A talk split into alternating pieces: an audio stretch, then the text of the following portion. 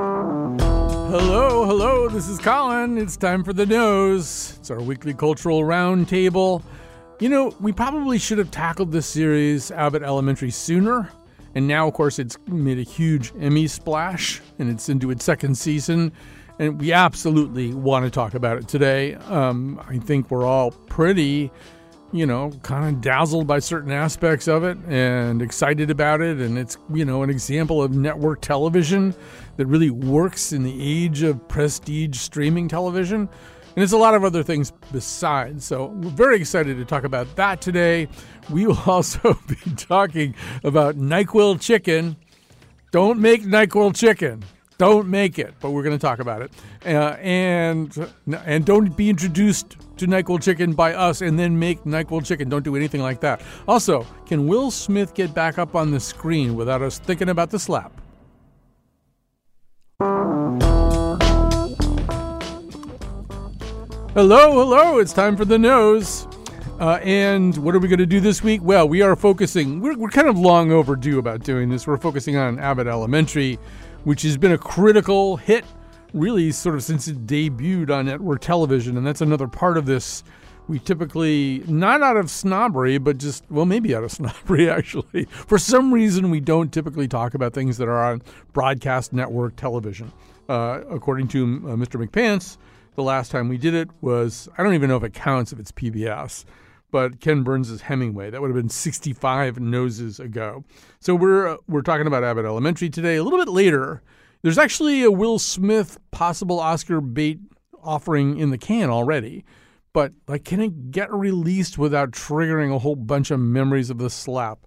Uh, or are we over stigmatizing Will Smith? Uh, and even if we are, uh, is there anything you could do about that? And then lastly, something we would like you to not do. Do not make NyQuil chicken. I'm going to say that many times. I'm going to say those th- four words, I guess. I'm really tired right now.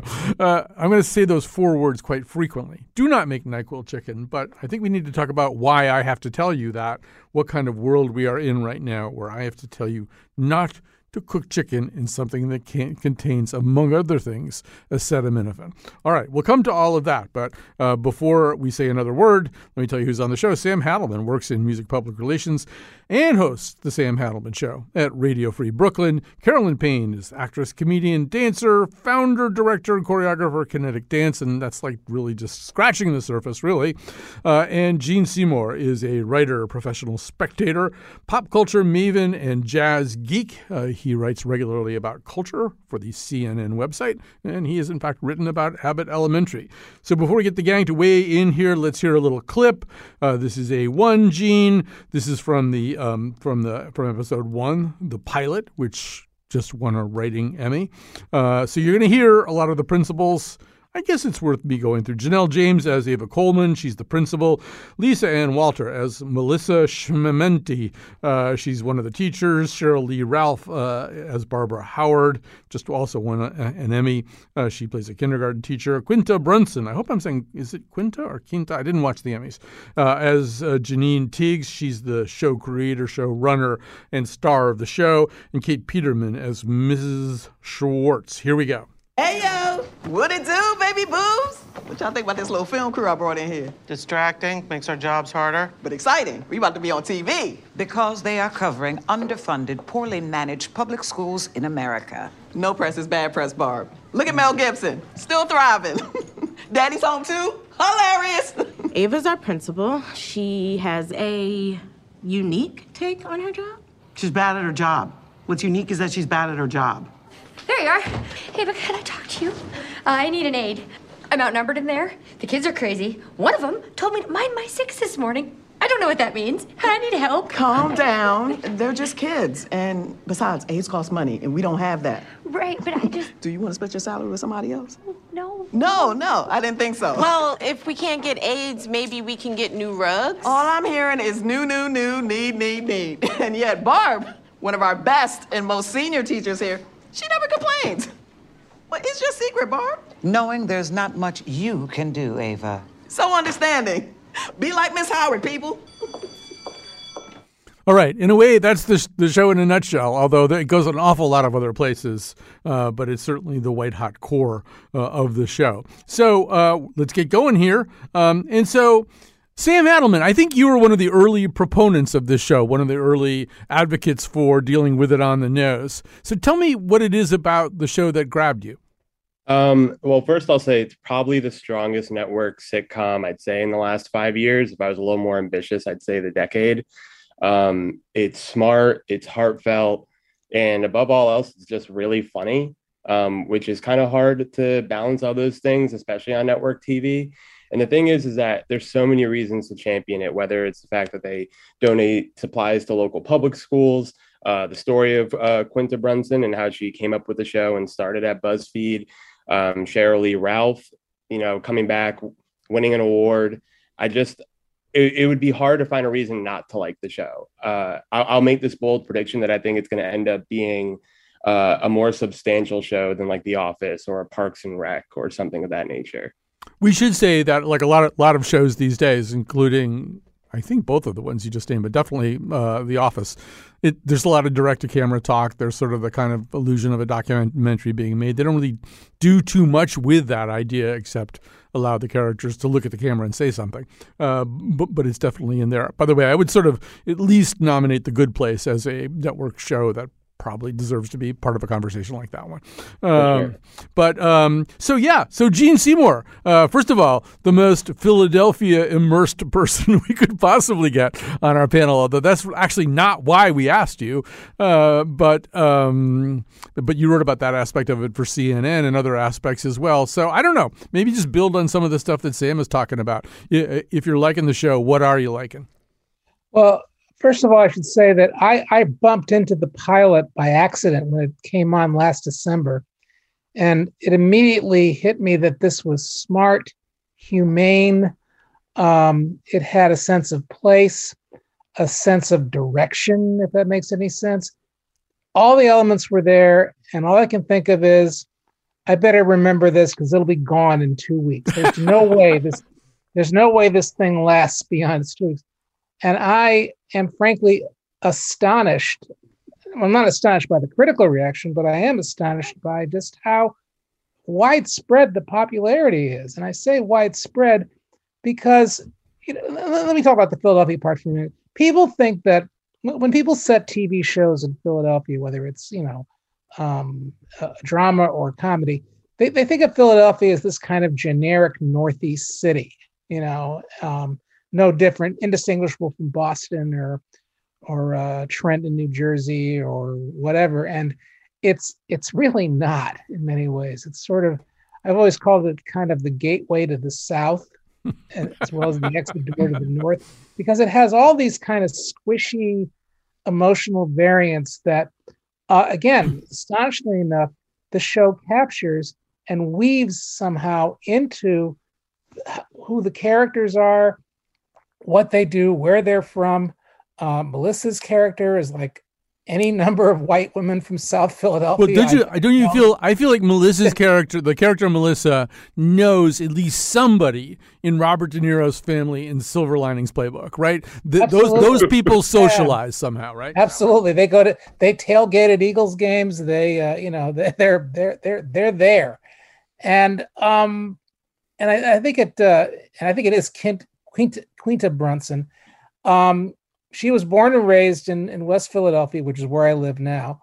Um, and uh, her mother was a kindergarten teacher. And so she has, it, it's she, she must have had a great attentiveness to who she was and where she came from. And again, I I'm not used to seeing these things on on broadcast television. Um, probably and very very rarely on any kind of tel- series television. So yeah, I mean, um, the, the, the, astonishments haven't let up yet, uh, even at the start of its first season, yeah. second season, rather. So, yeah. Carolyn, you know, I mean, I, another name that I will invoke here, and I'm not sure anybody in the panel will agree, agree with me about this, and, and I agree with Gene. We don't typically see this stuff on broadcast television, but to a certain degree, I think one of the godparents of, of this particular style of writing by by Quinta Brunson is Tina Fey. Uh, it's the kind of writing that she did on Thirty Rock Kimmy Schmidt was not a network thing, but 30 Rock was. You know, there's that kind of um, it's differently rhythmic. The jokes kind of run long, and there are like two or three kind of mini punchlines within a joke, and there are these cultural references that go zooming past. You have to sort of reach out and grab them so you don't miss them. There's there's a kind of rich way that the dialogue works here that reminds me a lot of Tina Fey's writing. But before I, we even get to that, I don't even know whether you like this thing or not. Uh, I mean, maybe we should start there yeah, I know. I'm the fussy cat, but I liked this one. Um, I had been meaning to watch this because I, I just felt that it it looked I had been hearing great things and it looked like it had really good potential to be something that's just kind of nice to put on and and smart and funny and all those things I like in you know in sitcom comedy and uh, so I was glad when the nose pushed me to do that because I am kind of one of those people who loves to just put on what I'm comfortable with, especially when it comes to sitcom comedy. I will sit and revisit 30 Rock again and again and Seinfeld and even uh you know like it's always sunny in Philadelphia. There's something comforting about revisiting you know the shows that make you laugh and this one like 30 Rock uh has so many like you said the jokes are so layered and the references and stuff this is, I think, going to be the kind of show that uh, when I want to put something on like that, I would put on because it really it it fulfills that. And in watching this again and again, I even rewatched like the first two episodes again already just because there's so much it moves at such a pace and there are so many like nuances and details and uh, all of the performances are just so so great even if it's just like a little you know expression towards the camera. There's a lot to catch. So it is the kind of show that uh, I, I call my like cozy comedies like the kind of comedy you want to just cozy in with when you want to comfort yourself. And uh, it, it, has that but it also uh, it's it's just really really well done.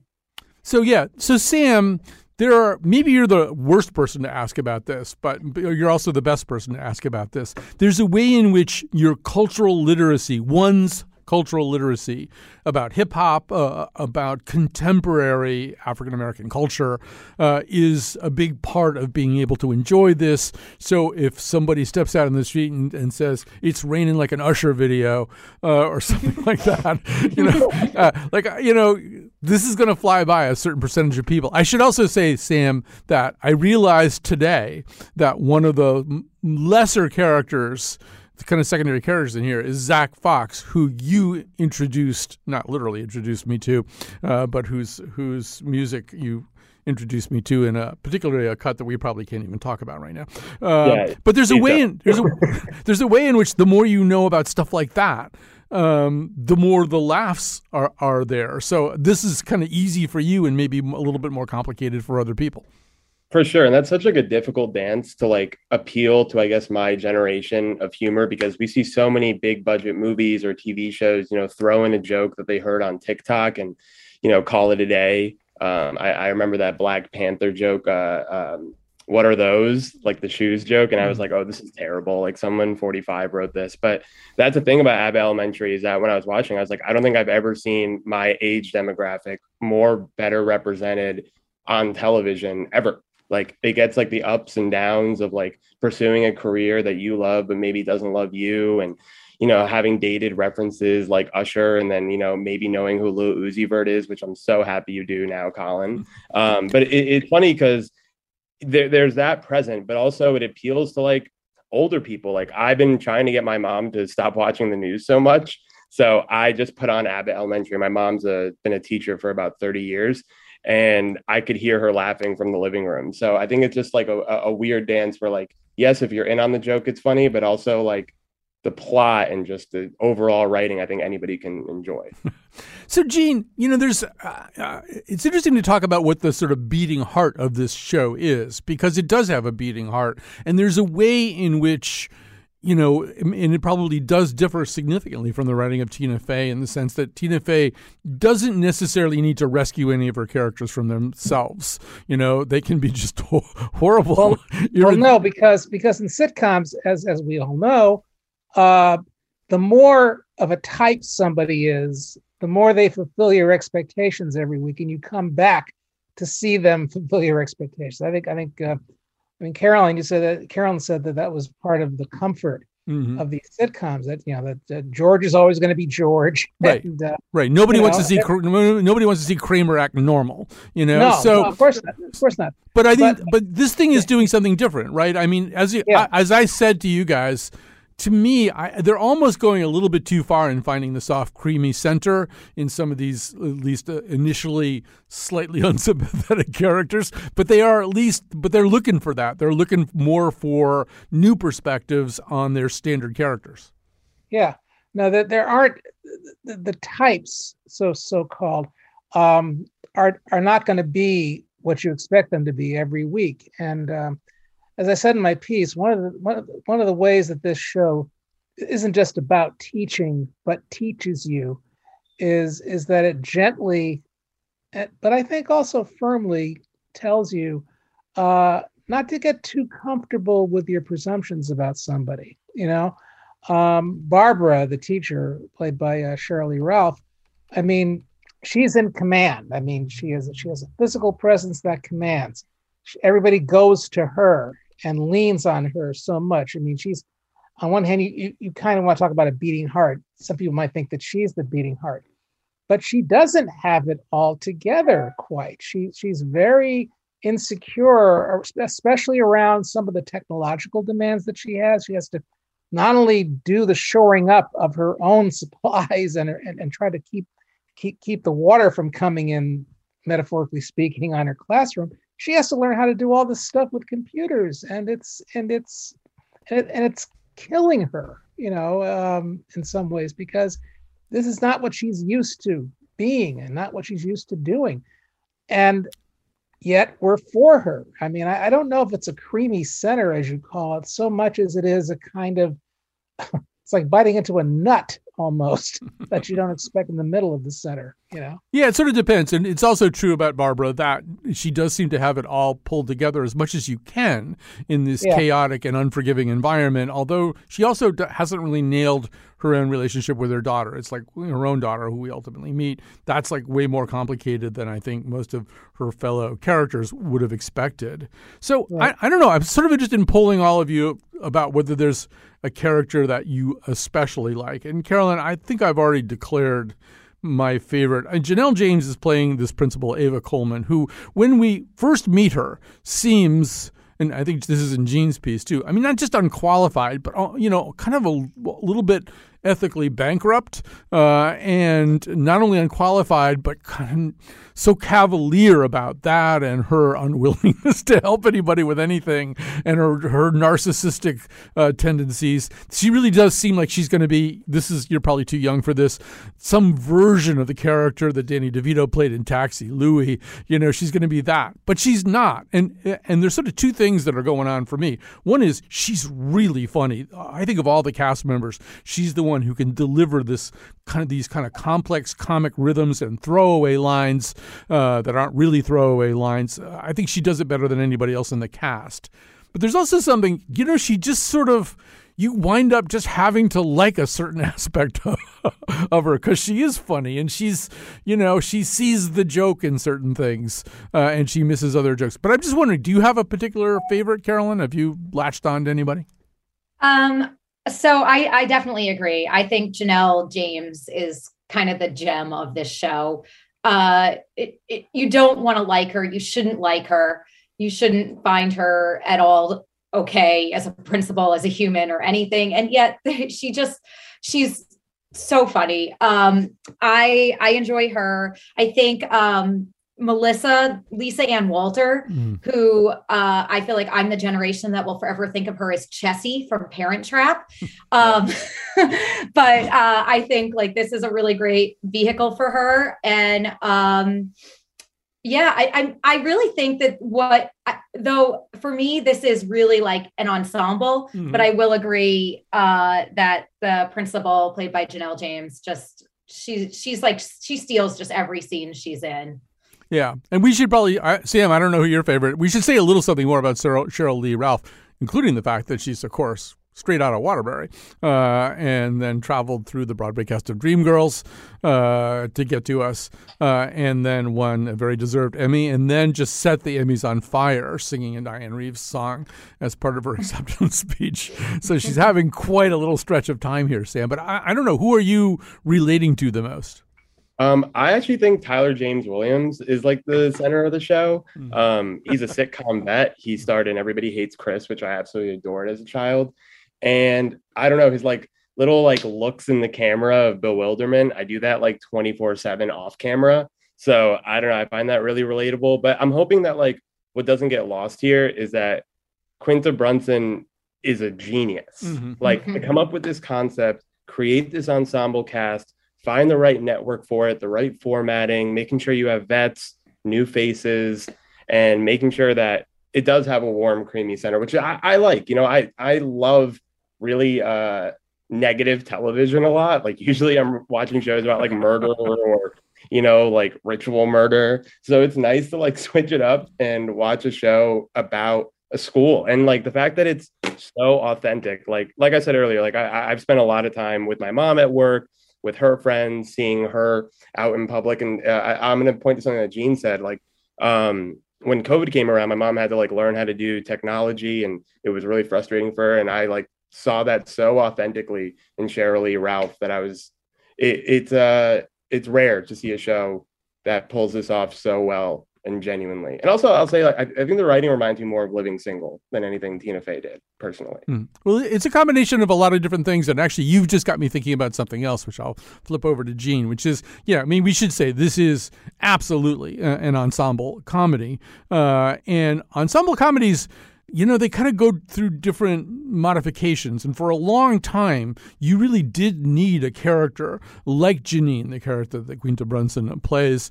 Uh, you know, it was Mary Tyler Moore in the Mary Tyler Moore show. It was Judd Hirsch on Taxi. You always needed that kind of person who was more or less normal, more or less good spirited, good hearted, wanted everything to turn out well, but was surrounded by dysfunctional people, by amusingly cynical or evil people, by people who were just obviously in touch of, with different realities. And I think that tradition carried over at least into Leslie Knope on Parks and Recreation. And I think Brunson is doing that in a really nice way. She's she and and I would say also the character that Sam just mentioned too, the character being played by Tyler James Williams, Greg, uh, is they're also we we need an on ramp, right? We need people who are a little bit more recognizable to us, and they're doing that very well. Well, not only, I mean, part of the genius, if you want to call it that, and I don't use that word lightly, but I think it probably applies here, is that it isn't it isn't just that you have so many different types of people melding, which is what we always call an ensemble, but you have different styles of comedy, you know, kind of working here at once. I mean, everybody, even even the custodian, Mr. Johnson, who um I mean, I have to tell you, I mean, you asked me who my favorite character is. He's not necessarily my favorite character, but he's the one I'm most interested in finding out more about every week now. Um, it's like, oh, you were in the Olympics, really? You know, no, it's all that, but, uh, but, but, uh, but you know, I mean, it's, it, it's all part of the classic formula. I mean, Ava, the principal, is is part of that classic formula. You, we we wait for Ava the way we waited for Ted Baxter to walk into the room saying, "Hi guys," you know, and then wait for it happen. What happens next?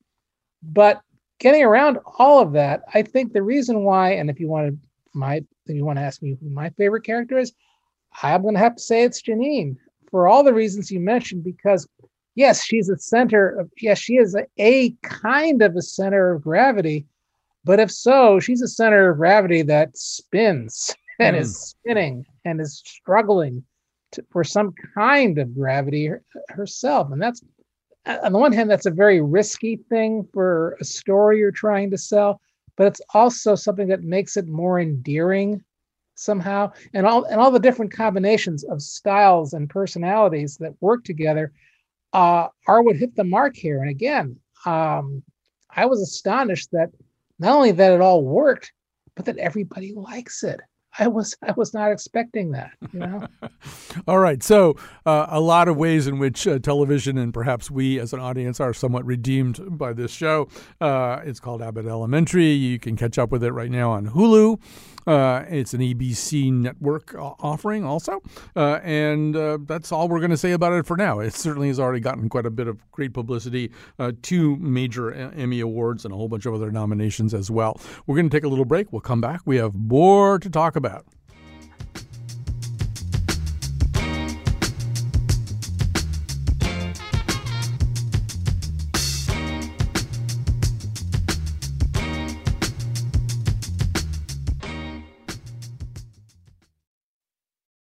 Support for this podcast comes from Hartford Healthcare.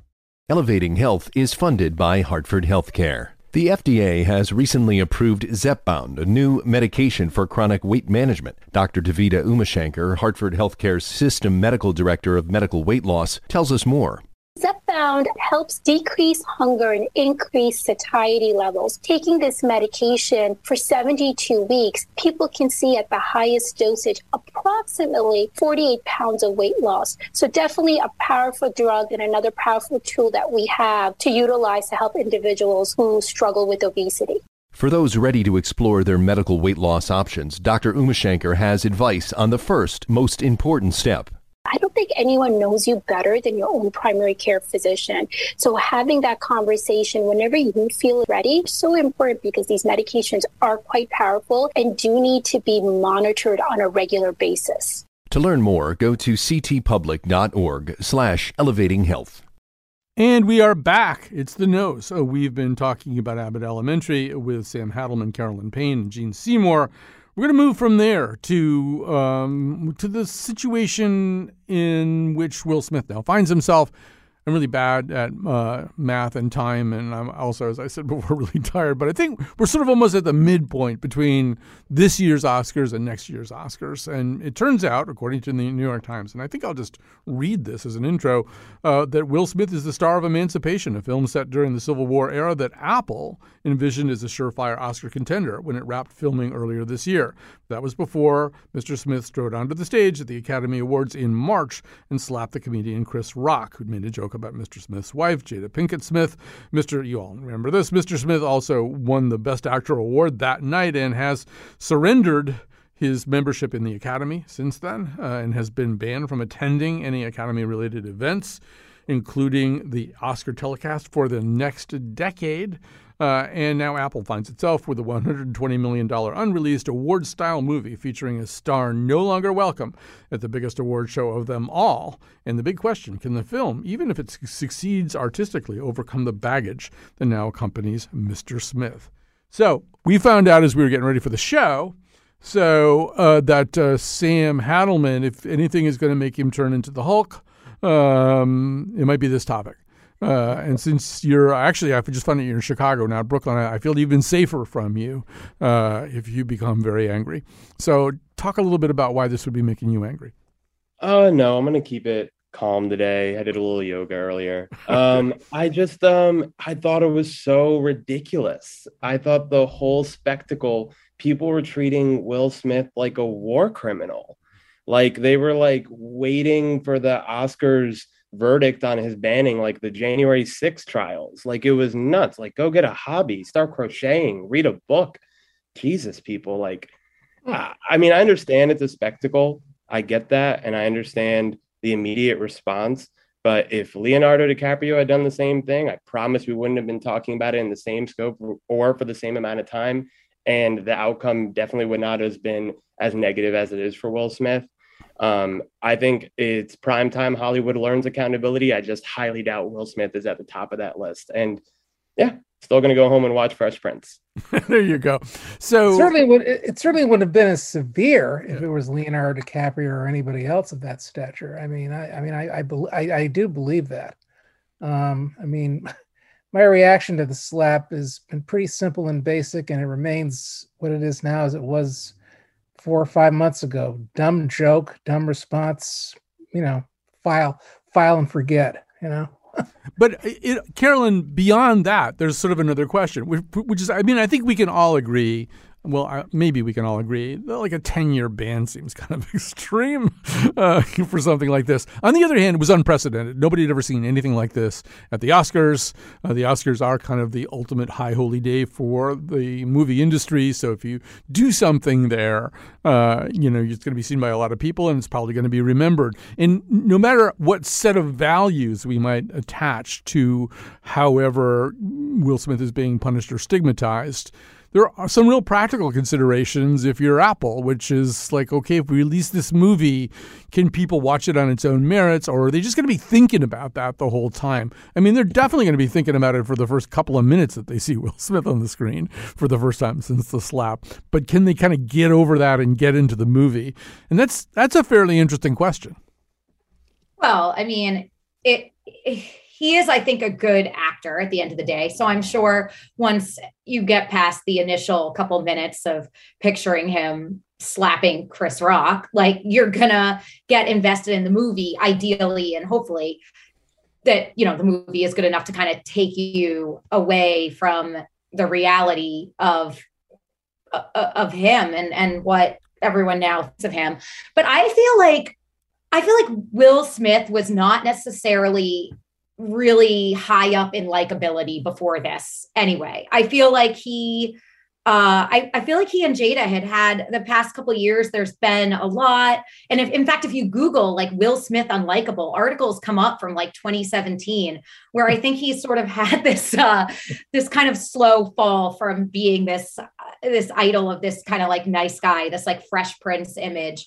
Um, and uh, you know, there's been controversial stuff with his kids and his relationship with Jada. And I, but I think it's just another example of like you have to celebrate, I mean, separate the art from the artist. So I think it's kind of ridiculous to punish him. I, there are a lot of like reprehensible people out there. A lot of actors, like you know, behind closed doors, like you wouldn't like them as a person at all. So I, it, his is just complicated because it was such a public, a publicly bizarre occurrence in a very you know, and in a climate where violence is taken very seriously. So I think he kind of ended up with this build where he was sort of kind of on this path to unlikability and then that happened and now uh I don't know. I, I would kind of I would like I'm with Sam. I, I kind of want to see him have a comeback though. I, I think he deserves that. And I, I I think 10 years to ban him from the Oscars is a little because that's definitely going to affect his career. He's going to just, I mean, what's he going to do? Like B movies that aren't going to get Oscar buzz, really, just to protect? Because well, no, he can still win an Oscar. He just can't. He can still win, but he can't go. But still, if you're the movie that has that, that changes how that that changes how you're going to feel as a producer and eh, for the film too, in some ways. So I think it's going to be interesting to see how this plays out for him. Yeah, and Gene, it's happening at a time when we're especially bad at doing the thing that Carolyn just talked about, separating the person from the role, and and it's it's it's a problem that's compounded by the fact that we also know a lot more about certain people than probably it was possible to conceal from us in the age of the studio system in Hollywood. So I don't know, like every time, for example, every time I got, I think I've done this at least twice gone on the air and said, I don't care that Kevin Spacey did some bad things. He's a great actor. I want to see those Kevin Spacey roles. I want to see I want I don't want him banned from acting because the stuff that he does is so great. And then something else will come out. They'll get another thing, you know, there's just another drip drip drip from the Kevin Spacey faucet. I mean, and there's a as Carolyn says there's a little bit of that with Smith, right? They've had some other bad publicity and some stuff about their marriage and then weirdly men's rights groups were getting mad at Will Smith, for, you know, which maybe he felt like he had to prove something by hitting Chris Rock. But I, I don't know. I feel like we're it's a bad time to have a problem in your non on screen or on stage life because we're we're so inclined to blow those things up. We're well, I hate to sound like one of those old people who who kind of doesn't say I'm not saying get off my lawn or anything like that, but you know, I'm I've seen this before to some extent. I've seen little brush fires like this that stayed little brush fires because no one was inclined to do this. I can remember this may be a bad example, but I can remember when I was a TV critic, I was writing about this Barbara Walters interview with Sean Connery. where he basically is so relaxed and at peace with uh, Barbara Walters that he mentions how, you know, sometimes it's not a bad idea to, to, to hit a woman to, you know, it's not or something, whatever, whatever the quote was. And, and the way it came out, people were aghast. You know, Mhm. they just thought, you know, how could he say this? How could, and this was like back, in, I think it was like 1980 something, 88 or something like that. Now, as as as we all, as I need not tell any of you, that would be grounds for like, you know, excommunication from from Hollywood and probably from the human race if that were to come out now. Uh, but it's always been there. These these uh, idiosyncrasies, for want of a better word. I mean, they've always been there, and uh, I don't know why we treat any of these as as as novelties or or certainly as as sanctions. I mean, I understand that we're trying to be better people at this, and we're trying not to be as dismissive of things like you know spousal abuse and things of that nature. I don't, I don't, you know, I, I don't know if, if what he said even hits that level of the meter from what I remember, but I've been here before so many, I've seen this wheel go around so many times that uh I I can't get myself worked up about about uh well yeah, it was a shock when it happened. It was like somebody did something unspeakably crude and violent in your living rooms. And but after that's over, and maybe a couple weeks later you say, All right, we'll have you back over, but you gotta promise to do X, Y, and Z. Right. So why is, why is that why is that not why is that not simple? Yeah, there should be a road to redemption, I, I think, and, Yeah, and we haven't. We're not really good at building those. Um, Sam, I, we got to get over to Nyquil Chicken pretty fast here, but one last thing that I, I want to bring up, just for the sake of discussion, is there's sort of, another person in this story. His name is Chris Rock, and really, the minute that happened, his comedy career changed. You know, and and it, it could change for the better. He could he could do a Mulaney, you know, and, and sort of take what happened to him and just turn it into ter- terrific comic material, or he could feel just super uncomfortable for a long time, you know, about having to go into a situation where he has to deal with it. Um, and I think it's sort of worth at least noting that, you know, that of the two people, he didn't really have much choice about it. He did tell a stupid joke, but he didn't have much choice about whether he was going to get hit or not. and, and he didn't have that much choice, therefore, about what it was going to do to his career. I mean, we do I hate to be this guy, but we do live in a society where people love to hide behind keyboards and you say something crazy and you don't expect anything to happen to you. And I'm not going to say it, but um, I uh, I'd also like to flag. I mean, I was I was kind of pulling my hair out and thank God my camera's off, but like to bring up Kevin Spacey when we're talking about like compare what Kevin Spacey. Yeah, yeah, did. no, I agree. I Uh, get that. yeah. but like I, this was like something that I brought up to someone. I was like, okay, let me do a hypothetical. This was like an older person I was talking to. I was like, okay, Roman Polanski and Will Smith walk into the Oscars. Who do you want kicked out first? And they hesitated. I was like, what is wrong with people? But I think Chris Rock will be fine. His stock's going up. Um, and yeah, I wasn't really worried about Chris, like you know, winding up out in the street drinking out of a paper bag or something like that. I, he's going to be okay too. No all right. So, and I certainly, but he might, he might, Sam, he might just feel so despondent and so in need of some kind of relaxation that he thinks, you know what, I'm going to take some of this Nyquil and I'm going to cook chicken in it. Uh, so, so I have to sort of set this up a little bit. The Uh, worst segue I've ever heard you give. I, I agree. I think that was pretty terrible. So, um, so there is a thing. It's going on around on the internet. I cannot emphasize enough. Please do not do this. Acetaminophen, which is one of the ingredients of Nyquil, is like all by itself kind of dangerous to your liver. I mean, you should be really careful how you take Tylenol or anything like that, even under normal circumstances. Neither I nor much of anybody else has any idea what happens when you heat all this stuff up, but probably you're going to concentrate it a little bit more. So, cook, cooking anything in NyQuil, you just use NyQuil the way they tell you to if you have to use it at all. But that doesn't change what happens on the internet, which is like this thing. It was an old meme, apparently, that suddenly got revived, and suddenly there was the, the ticking and the talking was happening, and, and suddenly people are are talking about uh, NyQuil chicken. So I don't know, Carolyn. I feel like you're the right person to go to about this. That you will have some kind of uh, handle on this beyond obviously the ever repeated precaution: do not do this. Yeah, definitely don't make NyQuil chicken. Mostly just because, like, did you see pictures of it? It's disgusting looking. it's like lime green or like some putrid blue. So I don't even know why this would be appetizing. Um, the other I, NyQuil chicken is also known as sleepy chicken.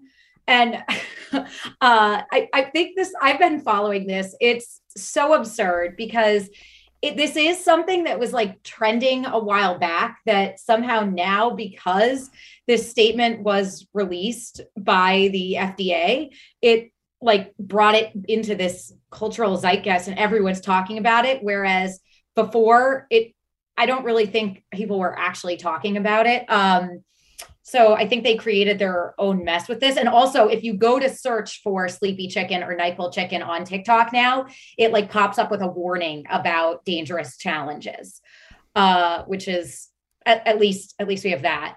But I mean, this is so ridiculous. I, I Sam mentioned like the Tide Pod challenge. I guess like I, I mean, I'm a millennial, and this makes me look at like I look at Gen Z, and I'm like, no, no, no no. I, I, I am the old person now like shaking my cane rocking in my chair saying get off my lawn. Because this nyquil chicken thing is so absurd but i also kind of don't actually think in any way that it was a thing. Although maybe it's just like you know we're all just having so much trouble sleeping. The idea of sleepy chicken the idea of my dinner just like combining but I, wouldn't you just use ZzzQuil because I think that has less bad stuff in it. Like, but don't use anything. Let's let's not propose alternative methods of doing. I was going to say you're, you're, that's an option. Yeah. Oh. So um, that's I should just say because it's a great line that I just got slacked by uh, Jonathan McPants that uh, sleepy chicken is just turkey, right? Um, which is a pretty good line. So, but you know, so Gene, let's be old men here. You know, sure. much much older and crabbier than Carol, Carolyn, and, and, with less student debt too than Carolyn yep. probably has. So um, there's. I feel like the internet and things like TikTok have turned us into a nation of three year olds. You know, with three years, you have to tell three year olds, you have to tell them, no, that's a two penny nail. You don't put it up your nose. You know, don't don't eat a Tide Pod. Give me that Tide Pod. Give it. You know? but it's like yeah. we are having to tell adult people not to do these things. It's been going on for some time now. That I, I was, I was, I remember when Tide was not only the Tide Pod thing during the whole period. Tide was like you know embargoed in some grocery stores un- underneath the counter, and it was like, wait a minute, it's like, and and you know the thing about three year olds is that it doesn't matter. At least my memory of raising a three year old is it doesn't matter what you tell them; they're going to do it again anyway.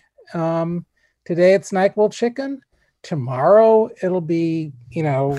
Uh, almonds, almonds, almonds with uh, with with Tylenol. I mean, you know, I I don't know. I mean, it's uh, I, I I'm not surprised that these sort of things have happened. And again, I, I think back to what was going on in the 1920s when people were just prosperous and bored and did this stuff. You know, uh, this, this, this outrageous stuff to to get attention. I I I I can't imagine that this kind of uh, whatever this is, this ennui, this is going to go on much longer. At least I hope it doesn't. But uh, I I don't quite feel that um, that that that that anyone's really persuaded that that that this that this threshold we've been going hasn't been breached already. In other words, you know, I think I think we may have passed a tipping point on this. All right, so Sam, um, first of all, I just want to say my favorite sort of meme or social media response to this that I saw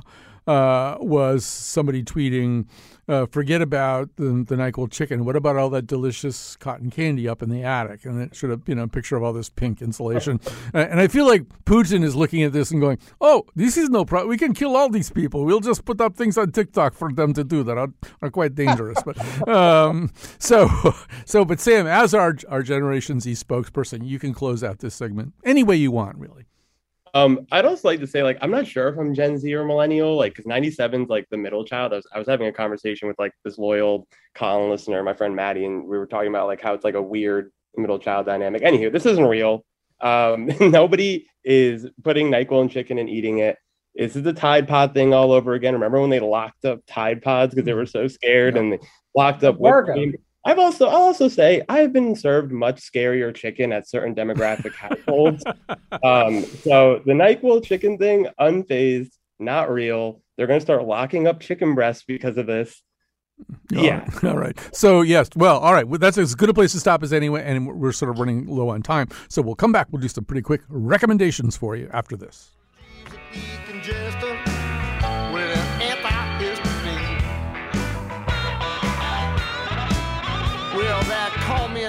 Junkie, man. I, I don't know what they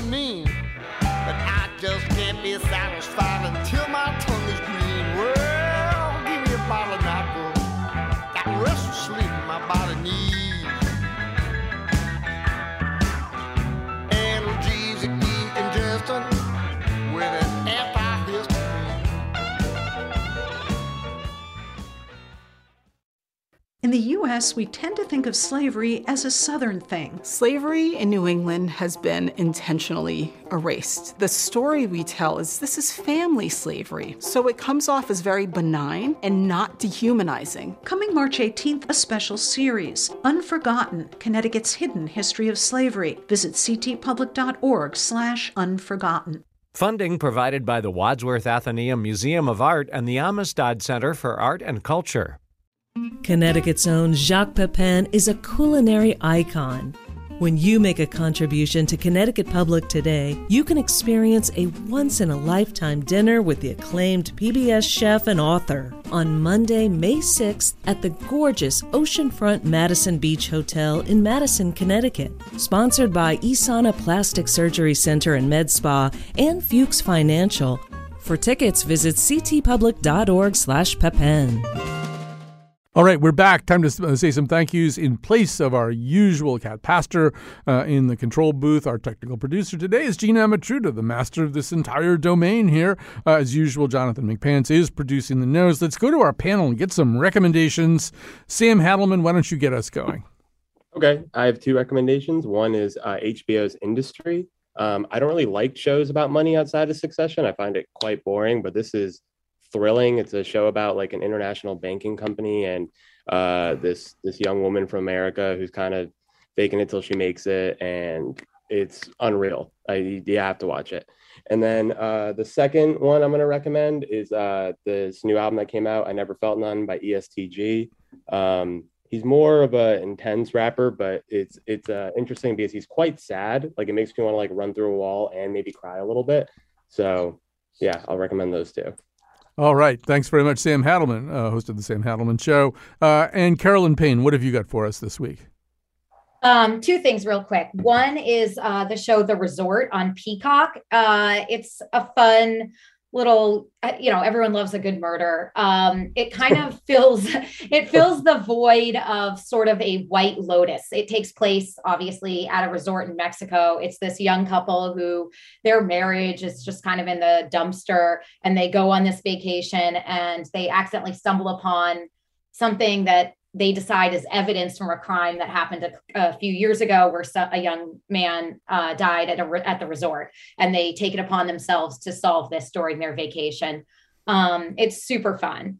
And also uh, i am endorsing that people google and look up the cat art show that's happening in la right now which is part of catcon which is a ridiculous thing that i uh, kind of wish i could be going to. Um, this year they are featuring art that is all about Nicolas Cage and his uh, quote best friend, a cat named Merlin. Um, so I just recommend going if you uh, go on Instagram to Cat Art Show LA and check this out. Uh, it is it's it's yet another fine Nicolas Cage uh, appearance. Nicolas Cage is the all-purpose utility knife uh, of celebrity. Yeah. He can be anything. Uh, all right, Gene Seymour, what have you got for us?